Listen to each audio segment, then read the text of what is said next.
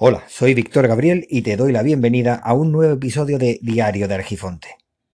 El episodio número 158, pero el punto número 2 del reto podcast 2 de EOB, del podcast al otro lado del micrófono, que no me acostumbro a decirlo, siempre me viene lo de al otro lado de la carretera. Bueno, sigamos.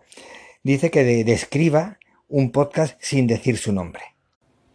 Pues bien, se trata de un podcast personal aunque ya sé que la mayoría de los podcasts suelen ser personales, aunque traten de ciertos temas.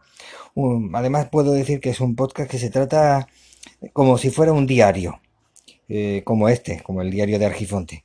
El podcaster habla de temas de sus aventuras y desventuras aquí y allá y cuenta cómo vive, tanto él como aquellas personas donde él vive, y cómo respiran y cómo piensan en su nuevo país. Aunque bueno, tendré que decir que no tan nuevo porque ya lleva bastante tiempo viviendo allí. Hay varios muy, muy similares, aunque este también me resulta muy interesante tanto como los otros.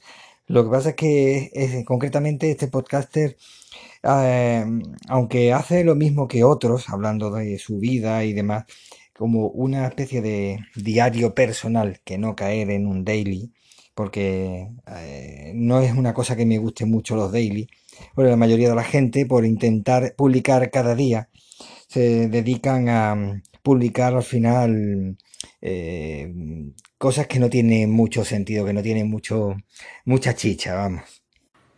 Se trata más bien de un diario de a bordo, pero no contando simplemente día a día cada cosa que hace o que piensa sino eh, solamente en aquellos días que ocurren algo concreto que merece la pena ser recordado. Es como un cuaderno de campo que solamente cuenta eso, las cosas importantes. Y como he dicho, los daily normalmente terminan contando cualquier cosa para publicar cada día, con esa, ese empeño absurdo de cumplir la regularidad, cuando resulta que lo importante no es la regularidad en la publicación, sino que para mí, y digo para mí, lo importante es la regularidad en el contenido. Y cuando me encuentro, por ejemplo, al podcast que estoy recomendando sin nombrar, a una persona que es capaz de decir lo que piensa con respeto, con educación, eh, pero eso, sin intentar caer en la corrección política, porque la corrección política al final es una gran incorrección, pues me parece perfecto porque lo hace, como digo, de una forma muy educada, pero va por la vida sin hacer el sueco. Bueno, yo creo que, creo que he dado ya alguna pista. Bueno, venga, un saludo y muchísimas gracias por escuchar y eh, bueno, a ver si te animas también a hacer este reto. Hasta luego.